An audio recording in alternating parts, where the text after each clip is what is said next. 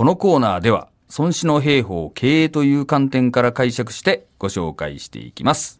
今回はどういうテーマでしょうか？はい。孫子曰く。軍は、高きを好みて、低きを憎み、陽を尊び、陰を癒しむ。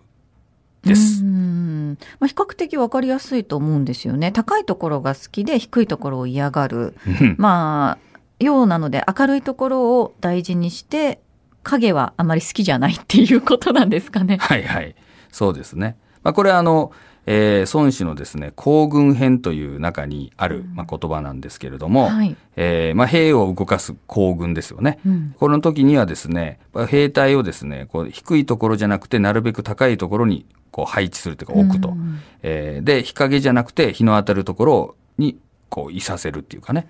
これなんでかっていうと、その衛生面とか健康面とかですね。そういうものを考えて、まあ、環境を良くしろっていう、まあ、話になります。単に陣地取りっていう話よりもさらに一歩進んでちょっと深い意味があるということなんですね。そうなんですようんね。これあの、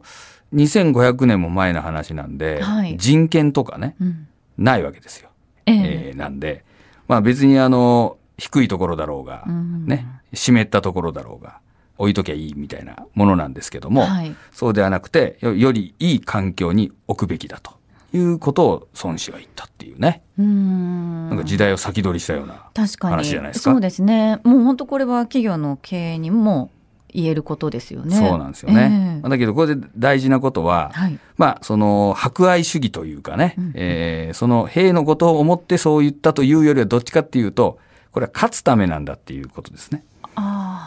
あ勝つためには、やっぱり兵隊が元気でですね、こう、気力が高まってないといけないわけであって、あ、うやっん、ぱり病気とかしたりとかね、やる気をなくしていては勝てないわけなんだから、はいまあ、そういう環境に置けという教えですね。兵士のコンディションを保つこともリーダーの役目だぞっていうことなんですかね。まあ、勝つためには必要だよっていうね。なるほどなるほど、はい。優しさではないです。ないということですね。残念ながら。でも企業においてもそういうこと同じことが言えるということですね。そうなんですよね。やっぱりその、売り上げがあり、利益があってこそのね、雇用であって、やっぱりそれをやるためにはですね、やっぱりきちんとこう戦いに勝たなければいけないっていうことですね。ええはい。そのためにもちろん環境も良くしていかなきゃいけないっていう話になります。なるほど。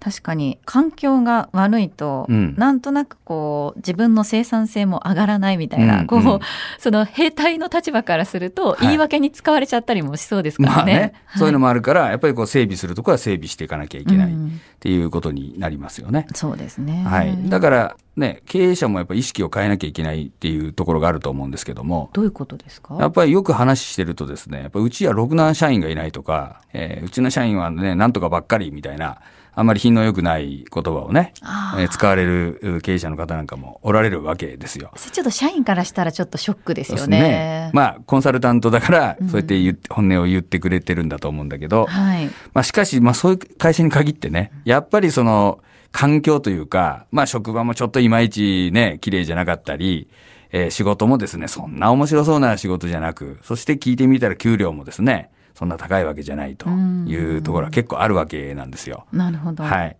ぱりそういう話があると、それあのね、社長と、お宅の会社が、そういう環境だから、ね、そういう条件しか出してないから、それはね、大した人は来ませんよっていうね。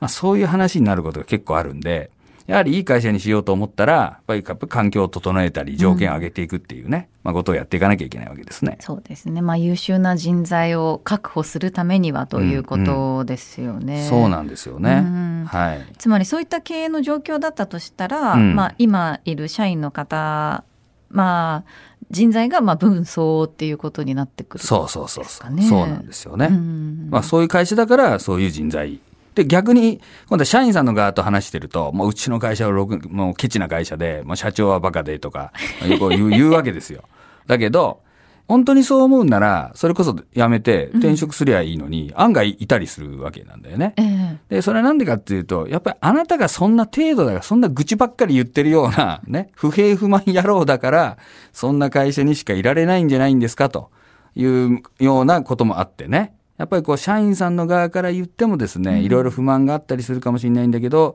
まあ現状で言うと、その分相応な会社にいると思うべきなんじゃないんですか、という話が多いですね。なるほど。でもそれは働く上で、やっぱりちょっと意識しておきたいポイントではありますよね。そうなんですよね。えー、はい。で、それでそうじゃないと思うなら別に次の手を打てば、うん、そうそう、そういう権利があるわけだから、うん、あ行けばいいわけで、文句ばっかり言ってたってね、うん、あの、しょうがないわけですよ。で、お互いがその、あこれが分相応なんだなと。で、本当にそれがまずいとお互い思うならね、はい、じゃあやっぱりいい会社にしていこうぜという話になるわけ。で、我々やっぱコンサルティングをするときには、やっぱりそういう意識をね、経営者側も、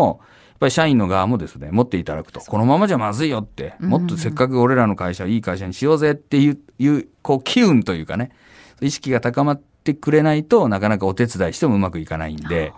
まあそんな話をすることがありますね。人のせいにする前にまずちょっと自分を顧みなくちゃいけないっていうことですね。まあ新年度になってね、その環境、それこそ環境とか組織変更とかね、移動があったりしたような人もいると思うんで、うん、まあそこでいろいろ不平不満がね、生じてる人もいると思うんですけども、まずちょっとそういう面で、こう、振り返ってみられたらいかがかなと思いますね。心に響いた方も多かったのではないでしょうか。もう一回読み上げておきます。孫子曰く、軍は高きを好みて低きを憎み、陽を尊び、陰を癒しむでした。